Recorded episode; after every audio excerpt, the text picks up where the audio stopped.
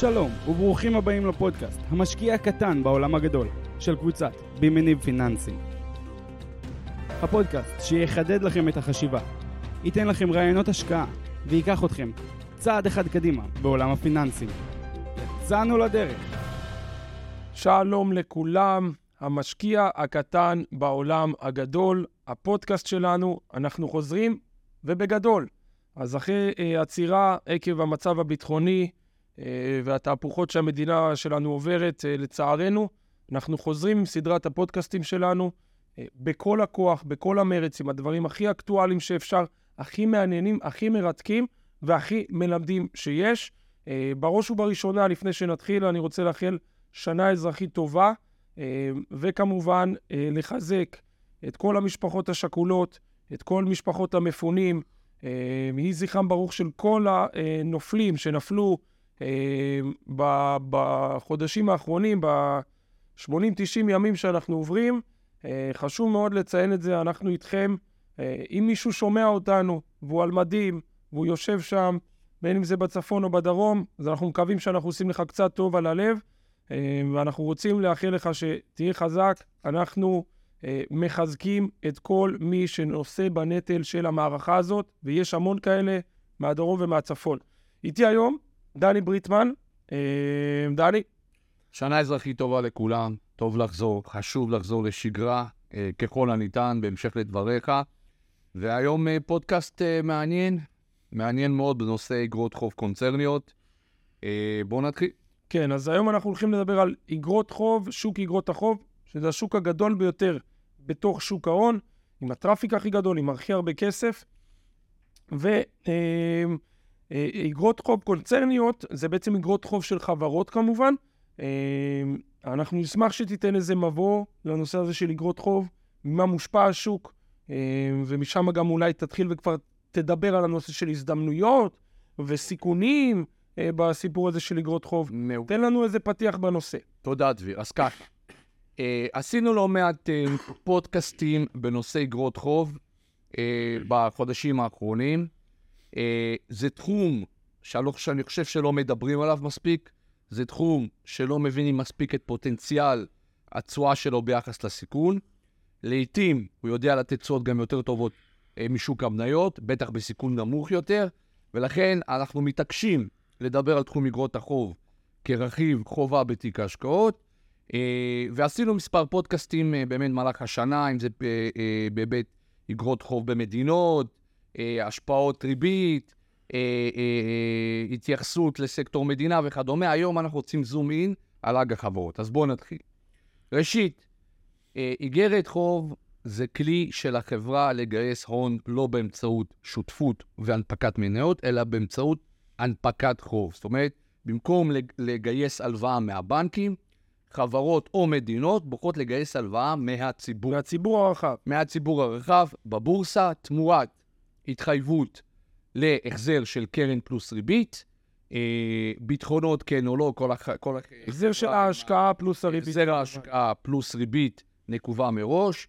יש מאפיינים שונים אה, בתנאים של אה, איגרת חוב, סוג הריבית, אה, אה, סוג הביטחונות ועוד ועוד ועוד. אבל בגדול, מה שכרגע צריך להבין למי שאין ניסיון בעולם השק- אה, השקעות איגרות החוב, מדובר בהשקעה שונה מהשקעה מנייתית, הייתי מגדיר אותה כך, סיכון נמוך יותר, ההפסד יחסית, יחסית אפשר להגיד מוגבל, אלא אם כן באמת יש פה מצב קיצוני שחברה פושטת רגל לגמרי, לרוב גם אם חברה אה, לא יודעת להחזיר את החובות שלה, אז בהסדר אפשר להוציא אחוז מסוים חזרה בפירוק של חברה, אה, אז הסיכון הוא מוגבל יותר מהשקעה מנייתית. מצד שני, גם הסיכוי באיגרת חוב, כנראה אי אפשר להרוויח רווח בלתי מוגבל, כמו שאפשר בשוק המניות, אלפי אחוזים. למה? כי בסופו של יום ההשקעה הזאת פוקעת בתאריך מסוים, והחוב חוזר למחיר המקורי שלו, כך שאפשר לייצר רווחיות במהלך התקופה, ולא אה, אה, בסוף התקופה תקבלו את, ה, אה, את ערך ההשקעה המקורי. זה דבר אחד. אה, הדבר השני שצריך לדבר עליו, זה ממה מושפע המסחר באגרות החוב. להבדיל משוק המניות, שהפרמטרים כמעט אינסופיים, ממה מניה יכולה לעלות ולרדת, אם זה דוחות כספיים, אם זה אה, חוזים של חברה, אם זה אה, אה, אירועי מוניטין וגיאופוליטיקה וכיוצא בזה. תחום אגרות החוב נסחר בשתי אפשרויות, או שתי אה, אה, סיבות אפשרויות שיכול לשנות אותו. אחד, אה, השפעת הריבית. שתיים, החשש לחדלות פירעון. דהיינו, אה, ככל שהריביות של הבנקים המרכזיים עולות, ככה תשואות על אגרות החוב עולות והמחירים יורדים, וההפך, וככל שהחשש לחדלות פירעון או כשל אשראי מסוים של חברה או מדינה, שבמהלך הזמן אה, שהאיגרת חוב הונפקה, יש חשש מסוים שהקרן או הריבית לא יחזור במלואה או לא יחזור בחלקו, אז מחירי אגרות החוב יורדים. ברגע שאין חשש, אז מחירי אגרות החוב מתנהגים בדומה לאג"ח ממשלתי בנושא הריבית. זה בגדול בתפיסה מלמעלה, ועכשיו אנחנו נצלול ברשותך פרקטיקה. אז אה, כן, לפני שצוללים, ניתן פה איזה שתי דברים אה, מבין הדברים שלך. אז אה, באמת אמרת שדיברנו על זה כבר. אני מזמין אתכם, חבר'ה, פודקאסט מספר 17, אה, נקרא מלך האג"ח. מוזמנים לשמוע ולהקשיב, זה עשוי לעזור לכם להתחבר גם לפודקאסט הזה, זה אחד. שתיים, דני פה מתאר מצב שבאמת, הלוואה, כמו שאמרנו, אג"ח זה הלוואה, הלוואה לא תחזור או תחזור חלקית, אז מי שסתם רוצה להכיר, כדי שתחכימו ותדעו, כאשר אג"ח חוזר באופן חלקית, לא מחזירים לכם את הכל, השפה המקצועית, אה, זה מוגדר תספורת, נכון? כן. תספורת, אז uh, כאשר אתם, uh, באמת יש פשיטת רגל, ובמקום להחזיר לכם 100 uh, מהקרן, מחזירים 70, זה מוגדר תספורת. תכירו ככה עוד מושג שישב לכם ויעזור לכם עם כל מילון המושגים.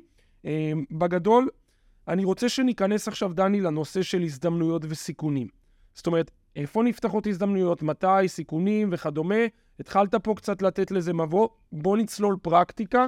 אה, מרווח תשואות, בוא, בוא נתחיל לדבר. מעולה. אז כך, אה, אנחנו כרגע עוסקים באג"ח חברות, אג"ח מדינה דיברנו מספיק, בואו נדבר על נושא של אגרות חוב חברות, ושם זה הקטע המעניין בנושא של הזדמנויות וסיכונים בעיקר, כי מרווח האפשרויות הוא פשוט גדול יותר, מכיוון שאג"ח חברות הוא זה שבעיקר מגלם את החשש של המשקיעים ממשברים, מאירועי אה, חדלות פירעון וכיוצא בזה. באג"ח מדינה, האירועים האלה קיימים, אבל הם פחות. אז בואו נדבר.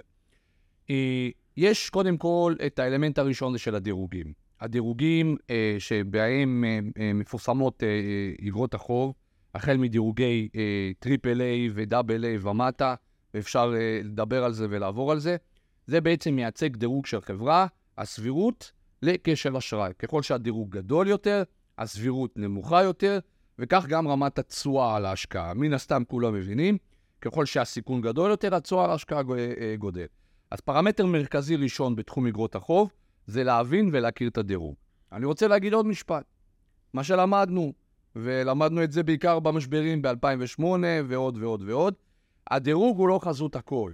מי שחושב להיכנס לשיקול השקעה באיגרת חוב קונצרנית, לראות את הדירוג דאבל A ו-E ולהגיד אני רגוע פה ובטוח, לרוב, או ייתכן שתטעה. זאת אומרת, הדירוג הוא עזר השקעה, כלי תומך החלטה, אבל ממש אי אפשר להסתמך עליו, למדנו את זה בפרקטיקה.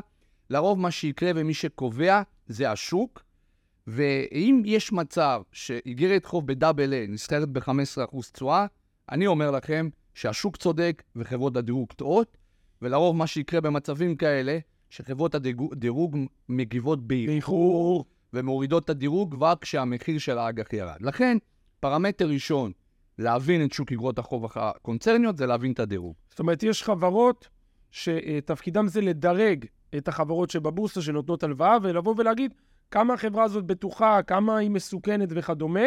ומה שדני פה חוזר ואומר, חשוב שתבינו, אם הדירוג יהיה גבוה, זה לא אומר בהכרח משהו, ואם אנחנו נראה חברה שנותנת ריבית או תשואה של 15%, כנראה שזה מסוכן גם אם יש לה דירוג גבוה, כנראה שמשהו שם מלוכלך מתחת לשולחן. ופה חייבים לחיות את השוק, מה לעשות? לחיות, לעקוב, להבין, לנתח, להיות אה, אה, אה, פרקטי, לא רק להסתכל על המתודות שלמדנו, וכשניגשים לבחון השקעה, להסתכל על הדירוג, לראות מי המדרג, בגדול אין הרבה חברות, S&P ומדרוג, זה שתי החברות העיקריות שמדרגות. ומעלות, סליחה גם. מעלות כמובן.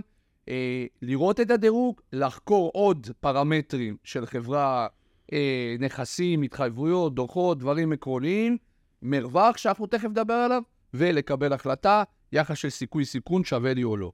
ככה אנחנו מקבלים החלטה בשוק הקונצרני. אוקיי.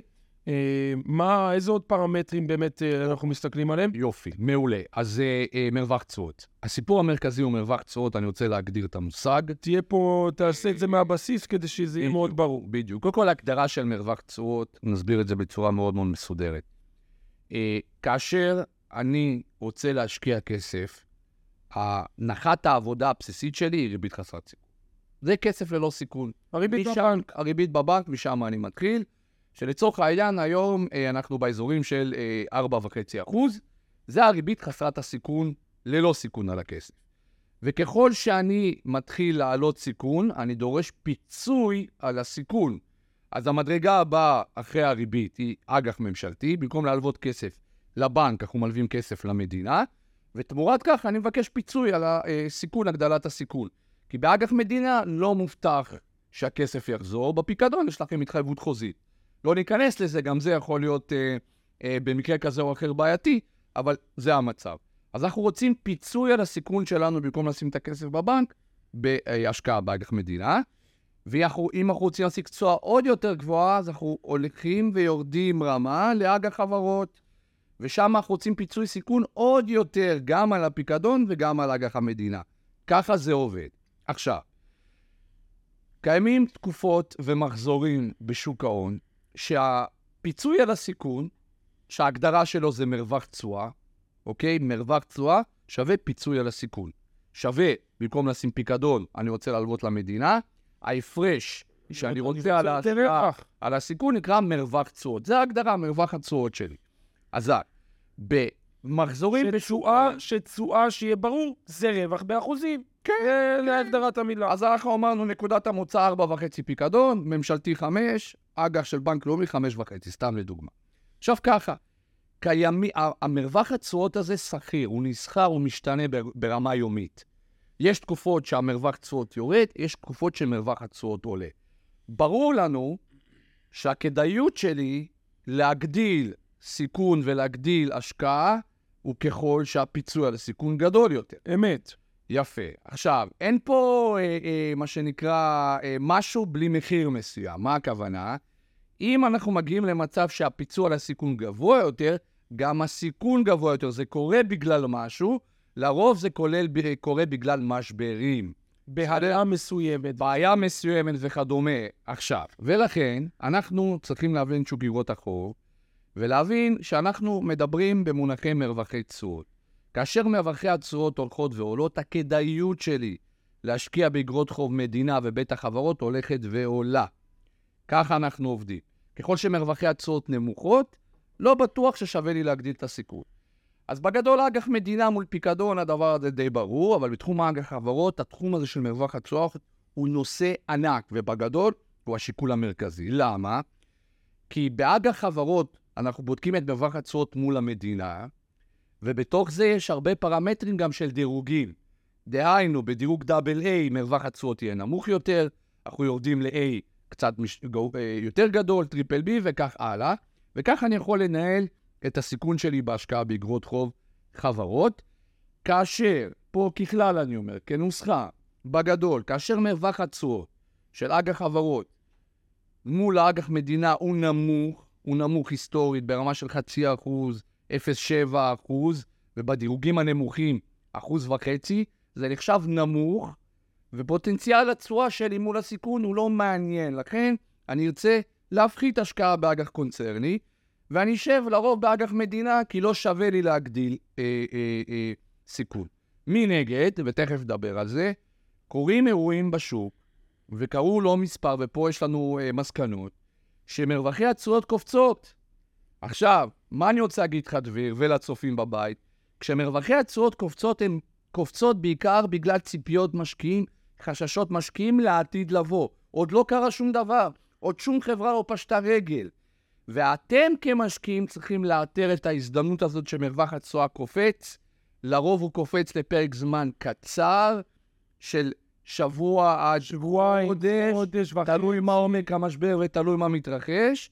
לנצל את ההזדמנויות, לחקור טוב ולהיכנס להשקעה, ותכף תראו מספר אירועים שהתרחשו בשנים האחרונות, שהשקעה באגרות חוב, חברות, כאשר התשואות עלו, הייתה פשוט נהדרת. זאת אומרת, ברגע שיש לנו אה, מה שנקרא אה, בהלה מסוימת, כמו שאמרנו, משבר כזה או אחר, אנחנו יכולים למצוא את האפשרות לעשות יותר כסף באותו מקום שלפני שנייה יכולתי לעשות בו פחות, נכון. עקב הבהלה. יש בעצם מרווח התשואות עולה, אה, ולא בהכרח, אתה אומר כאילו הבהלה היא, היא, היא, היא נכונה, כי עוד לא קרה כלום בפועל. זאת אומרת, זה רק הפאניקה של מה יקרה, נכון. ובפועל לא בהכרח קרה משהו. זה מה שאתה אומר. מצוין. הבנתי, אז אם, אם אפשר ברשותך, אה, אה, חווינו, אנחנו עדיין חווים בעיה, בהלה, משבר, ברבור שחון, תקרא לזה איך שתרצה, שזאת המלחמה הזאת. אה, אנחנו המון פעמים אוהבים ללכת לשוק בוול סטריט, כי הוא גדול ו, ומעניין ועם traffic וכיף לדבר עליו בלי סוף. אני אשמח שנתמקד על מה שקורה כרגע בארץ, כמה שיותר אקטואליה גם. אה, מה אה, התרחש בשוק בישראל עקב הבהלה אה, של אה, המתקפה אה, של חמאס ב-7 לאוקטובר, אה, הארור, ובוא בוא, בוא דבר איתי על הזדמנויות שנפתחו שם. אם אפשר, תן דוגמה וגם כנס עם זה לפרקטיקה ברמת המספרים. מעולה. אז רק במשפט לפני זה, אה, לכל הנושא הזה של פתיחת מרווחים, שמרווחי התשואות עולות והכדאיות מתחילה להיות מעניינת להשקעה, זה יכול לנבוע משתי סיבות. אירוע מיקרו ואירוע מקרו. בסדר? חשוב לי להגיד. אירוע מיקרו הוא מצב שבשוק הכללי לא קרה שום דבר, אלא משהו קרה בחברה ספציפית. דבר כזה קורה כל הזמן, אבל ממש ממש במידתיות. שהשוק נמצא במצב רגיל, אין חששות, אין משברים, וחברה כזאת או אחרת, פתאום מרווחי התשואות קופצות, התשואות קופצות. זה קרה למשל GC, GCT. בסוף אה, 20 ו... ושתיים שתיים, קפצה ל-14 לקראת, אה, לקראת אה, 2023, היה חשש מסוים באותה חברה מבעיות אה, אשראי, שלא תשלם ריבית, על הבעיות עם מספר אה, אה, נכסים באירופה, באירופה וכיוצא בזה. המחיר אג"ח ירד לאזור 70, התשואה קפצה לאזור 20, דבר שהוא מאוד מאוד חריג. בשוק אגרות החוב הכללי לא קרה שום דבר, קרה באירוע ספציפי. אה, אה, לכשעצמו נפתחה שם הזדמנות השקעה. הייתה גם אה, השקעה נהדרת בדיעבד, מכיוון שבעל השליטה קצמן אה, עשה buyback, מכר נכסים, הרגיע את המשקיעים, ונרשמה שם תשואה לה- נהדרת. מדהים, מדהים. אבל מה שאני רוצה להגיד בהיבט הפרקטי, שבאירועי מיקרו, דווקא שם אה, צריך להיזהר. להיזהר. להיזהר, כי הרבה פעמים, למשל חנן מור לאחרונה, אה, האג"ח ירד וירד וירד, והתשואות עלו ועלו ועלו, וזה הולך ל default, זה הולך לכינוס, החברה בפשיטת רגל. זאת אומרת, אירוע מיקרו בחברה מסוימת, צריך לבדוק לעומק, להסתכל, לנתח לפני קבלת החלטה. זה אחד. הדבר השני שעכשיו נדבר עליו הוא אירוע מקרו. אירוע מקרו זה לא משהו שקורה ספציפית לחברה מסוימת, אלא יש משבר מסוים ברמת מדינה, ברמת עולם, ואז אנחנו רואים ירידה רוחבית, כולם יורדים עקב פאניקה, חששות מהעתיד לבוא, ירידות רוחביות בכל הדירוגים. מן הסתם, הדירוגים הנמוכים, תמיד ירדו יותר, ואז אנחנו רואים קפיצה אה, אה, במרווח. ואנחנו נצרף לכם עכשיו עזר אה, ב, בהקרנה, ואני רוצה להראות לכם את העזר הבא. מה שאתם רואים שם בעזר, שימו לב. אני מראה לכם פה גרף של מה שהתרחש בישראל, ואני מאוד אוהב לבחון השקעות בישראל באג"ח קונצרני דביר, באירועי מקרו, כי יש פה מאפיינים מאוד מאוד ייחודיים לישראל, שיכולים לתת הזדמנות השקעה נהדרת. אני אומר לך שכבר עשינו שלושה סיבובים בסוף 2018, בקורונה, ועכשיו זה הסיבוב השלישי, כהזדמנות השקעה שצלחה לנו, שעבדה לנו נהדר, ואני מצפה לעוד סיבובים בהמשך. ככה אני קורא לזה. נפתחה הזדמנות ונסגרה הזדמנות, ואני מוצא מכנה משותף, ואני אסביר. מה שקורה כשמתחיל אירוע פאניקה, ואין ספק שהשביעי לאוקטובר היה אירוע פאניקה, אה, בימים הראשונים יש מכירת חיסול, זאת אומרת, נמכר בעוצמה. אפשר להגיד שיחסית, יחסית המכירות בישראל היו מידתיות לעומת מה שקרה בקורונה, שם הפאניקה הייתה קיצונית, אבל בהחלט ראינו ירידות גם בשוק המניות וגם בשוק האג"ח חברות, היו ירידות משמעותיות. אתם יכולים לראות בעזר אה, שלושה אה, מדדים, טלבון תשואות, טלבון 60.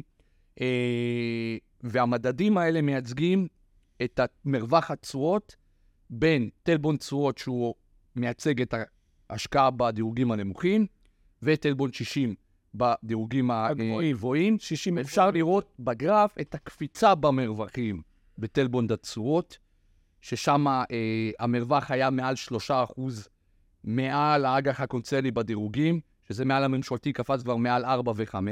זאת אומרת, אם הממשלתי בפיק של הלחימה נתן בערך 5 אחוזים במח"מים הארוכים, הממוצע בתלבון תשואות היה 10 אחוזים ו-12 אחוזים. מרווח תשואות של 5-7 אחוזים. משהו כזה מול הממשלתי, ובעזר רואים 3.5 זה מול הטלבון 60. עכשיו, הפיק הזה למעלה, זה בערך בשבועיים שלושה הראשונים למלחמה. נקרא לזה תחילת אוקטובר, רק לקראת סוף אוקטובר, רואים את זה בעזר. הפיק הזה למעלה, זה אומר ירידת מחירים, תשואות עולות באופן משמעותי, ומיד לאחר מכן אנחנו רואים פיק למטה. ההזדמנות אני... מתחילה להיסגר. ההזדמנות מתחיל, מתחילה להיסגר, אבל זה בגלל מאפיינים מאוד ייחודיים. א', אה, היה קצת יותר בהירות, אבל קורה משהו מאוד ייחודי לישראל. מה שאני רוצה להסביר, שהפיק עולה כאשר הציבור מוכר, והפיק נסגר, והראשונים שקונים הם המוסדיים. זה קורה כבר מספר אה, אירועים אחד אחרי השני, אה, אז משבר יכול לקרות חודש אה, או שבועיים, אבל זה נסגר מהר מאוד, ואני תכף אראה לכם דוגמאות למה יש לוגיקה מאחורי הדברים. כי ברגע שאתה מוצא אג"חים של חברות טובות, חזקות, שהקשר בינם לבין דיפולט הוא כל כך ארוך. דיפולט פשיטת רגל. פשיטת רגל כל כך רחוק, והפיצוי מתחיל להיות מעניין ברמה של 8, 10, 12 אחוז, 14 אחוז, כן? הוא דבר מדהים, וזה הזמן להשקיע. שם צריך לדעת להשקיע בהזדמנויות האלה. כשהמרווחי תשואות קופצות, והמוסדיים, אתה יודע שהם מחכים לרגעים האלה, הם נזילים כדי לסגור. אתה פשוט צריך להצטרף למגמה, וכמובן, לנתח את השוק. בדיוק, לגמרי. אז אמ, בואו ניכנס לזה ברמת המספרים. כן. אה, אם אפשר, ברשותך, אמ, ניכנס באמת ל... איזה הזדמנויות נפתחו, באיזה חברות, תוך כמה זמן זה נסגר, תן לי איזה שתי דוגמאות. אז אני רוצה לתת לך שתי דוגמאות. אחרי זה החבר'ה יכולים בבית לפתוח שנייה גוגל, לראות את זה בעיניים וכדומה. לגמרי, לגמרי. אז שתי דוגמאות אני אתן לך, דברים שאנחנו בהחלט uh, עשינו uh, ועבדנו וניצלנו את ההזדמנויות. היו הזדמנויות מאוד מאוד uh, רחבות באותה תקופה. דוגמה אחת היא נכסים ובניין. חברת נכסים ובניין. חברת נכסים ובניין, חברת נדל"ן מסחרי, מפוזרת, עם מספר uh, uh, סגמנטים של פעילות, uh, עם נכסים גם בחו"ל. Uh, חברה שאין שום חשש מיידי לבעיית uh, החזר אשראי. או בעיית אשראי מסוימת, היא מספיק נזילה, היא מספיק חזקה, שווי הנכסים מספיק גבוה. ודאי שהמצב הוא לא 100, הוא לא 100% מיטבי, אבל הגענו למצב שמחיר איגרת החוב ירד מתחת ל-80. בשבועיים שלושה... כמובן, מחיר איגרת חוב מתחיל מ-100. מ-100. כברזל, כחוק ברזל. כברזל, לכן סתם המחיר האזור אה, בין 80, סוף 85 ל-90 לפני ה... אה, בגלל היה לך רפורמה וזה, אבל בגדול, אג"ח מונפק במחיר של 100. המחיר ההוגן של האג"ח בתור התחלה, כ default, הוא 100. 80 זה אומר, אה, מה שנקרא, אנחנו כבר ב discount רציני, הנחה אה, של 20 אחוזים, וכדי שהוא יחזור למעלה זה 25 אחוזי אז מה שקרה, שהמחיר האג"ח ירד לאזור 78, הדירוג שאמרתי שהוא חשוב, אבל זה לא חזות הכל. הוא דירוג A, שזה סביר לגמרי, זה לא חברה בקשיים, זה לא אג"ח זה ולא משהו ברמה הזאת, והיא נסחרה ב-12.5% תשואה שנתית, למח"ם של באזור 4, 5, 6, יש כמה סדרות. אתה מקבע 12% תשואה, ואתה בא ואומר, נכסים ובניין לא פושטת רגל. בתרחיש הגרוע, מובטח לך 12%, בתרחיש הטוב, וזה מה שקרה, יצרת רווחי הון הרבה יותר ממה שחשבת. וזה מה שקרה. בישראל, באג"ח חברות, אני חוזר ואומר, ואני אשכנע אתכם בכל מהלך הפודקאסט, ההזדמנויות נסגרות מהר. הממוצע של, בוא נגיד, בעשור האחרון, כי ב-2008 המצב היה חמור יותר, בעשור האחרון, ממוצע החברות שהולכות להסדר או כושר אשראי או בעיית אשראי, הוא, הוא באזורים של 2%. זאת אומרת, כל יתר 98 משלמים את הכסף, ולחלוטין השקעה כזאת, בצורה כזאת היא מעניינת. ומה קרה? אה, התמונה התבהרה, הכסף התחיל לחזור, אה, נכנסה הממשלה, בנק ישראל פה נתן איזושהי כרית ביטחון וכדומה. המוסדים ניצלו את- העניין, וזה בדיוק מה שקורה. כשם שזה נפתח, זה גם נסגר. מי שחושב, כן, משקיע שאומר, או, oh, זה מעניין, אבל אני רוצה רגע להמתין שהמלחמה תסתיים, שהציפורים יצייצו, אנחנו אומרים את זה כל פודקאסט. זה לא עובד ככה בשוק ההון.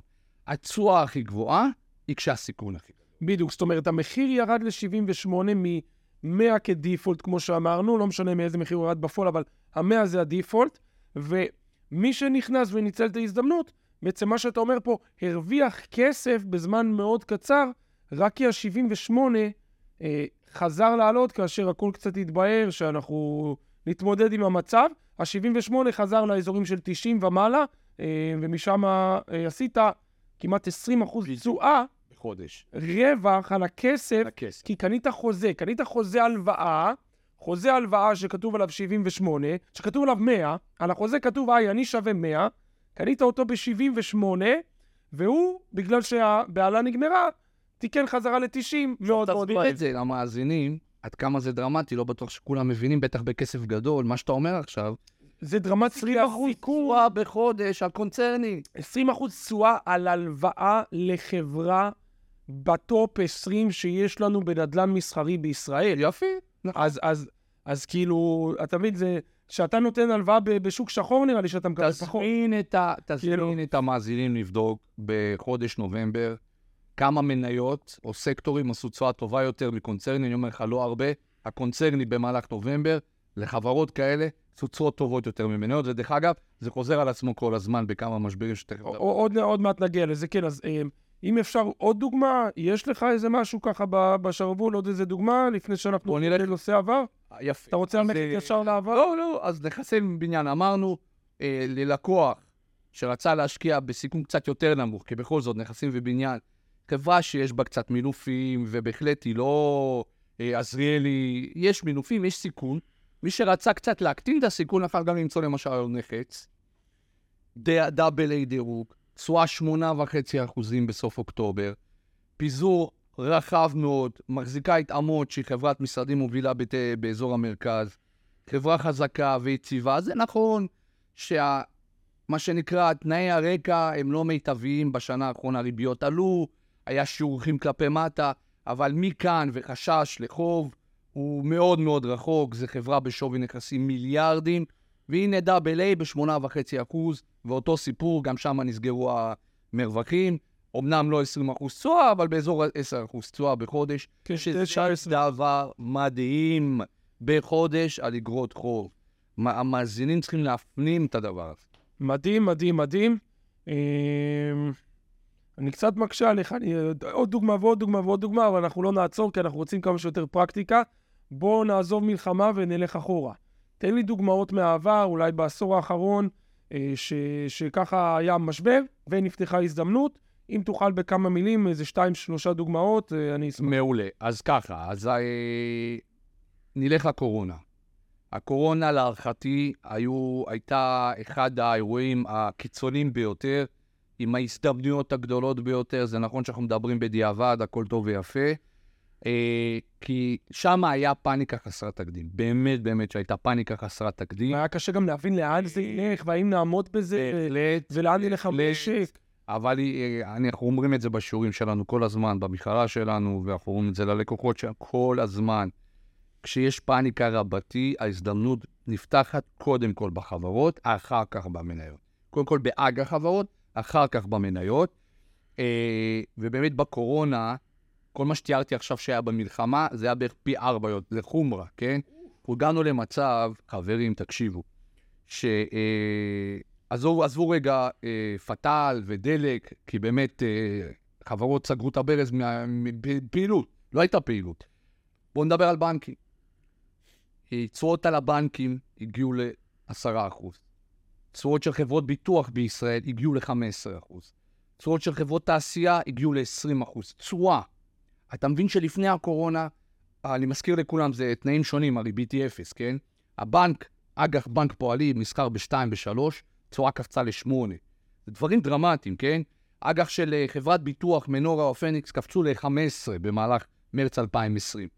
אה, ואם תלכו מטה, עכשיו תכף נדבר על פטל ו, אה, ודלק, זה בכלל היה שם... דלק היה שם... מכירת חיסול לחלוטין, אנחנו גם מצרפים פה עזרים במהלך הפודקאסט, אנחנו נראה לכם. אה, ב- ב- בקצה שלו, בשפל שלו, אג"ח של דלק קבוצה הגיע ל-20 אגורות. 20 מ-100 אגורות. מהאזורים של 100, כן? 20 אגורות. שמי שקונה בא ואומר שהסיכון שלי שיחזור אליי פחות מ-20, כי אני כבר קונה ב-20. זה אומר, כל האימפריה של תשובה הולכת לחדלות פירעון, ומוחזר אליי בכינוס אה, פחות מ-20 אני אפסיד. אם מוחזר מעל 20 אני ארוויח. זה היה השיקול באותה תקופה. אבל גם זאת ההזדמנות הכי גדולה להערכתי, להערכתי בין ההיסטוריות, כי לרוב, דביר, אג"חים שמגיעים ל-20, 20 זה משהו חולה. זה משהו שם באמת בעייתי, ולרוב באמת הם הולכים לכינוס. אז יכול להיות במקרים טובים שמוציאים 40 ו-50, אבל במקרה של תשובה, זו הייתה דוגמה מאוד מאוד קיצונית, שהכל תוך שנה חזר 400 אחוז זה היה. משהו זה האזורים כזה, של. מאות אחוזי על האג"ח. תשואה, וזה הדבר מאוד מאוד חריג. ומה אנחנו לומדים מזה? שזה שמחירי אגרות החוב יורדים בפראות, כן? בפראות, תשואות עולות, זה לא אומר שיש אירוע אשראי. זה אומר שיש ציפיות לאירוע אשראי, ולרוב יש כל מיני מהלכים שמדינות ובנקים מרכזיים יעשו. אני חייב שתבינו את זה. כשקורה אירוע מסוג מקרו ולא מיקרו, זה דווקא לטובתכם. כשזה מיקרו, זה החברה עם עצמה, אף אחד לא יעזור לה. כשזה אירוע מקרו, אם נלך על אירוע קורונה לארצות הברית, מה שקרה, אה, הבנק המרכזי האמריקאי הבין, וממשלת ארצות הברית הבינה, שאם היא לא קונה אג"חים, הכל, הסיפור הזה הולך לפשיטת רגל.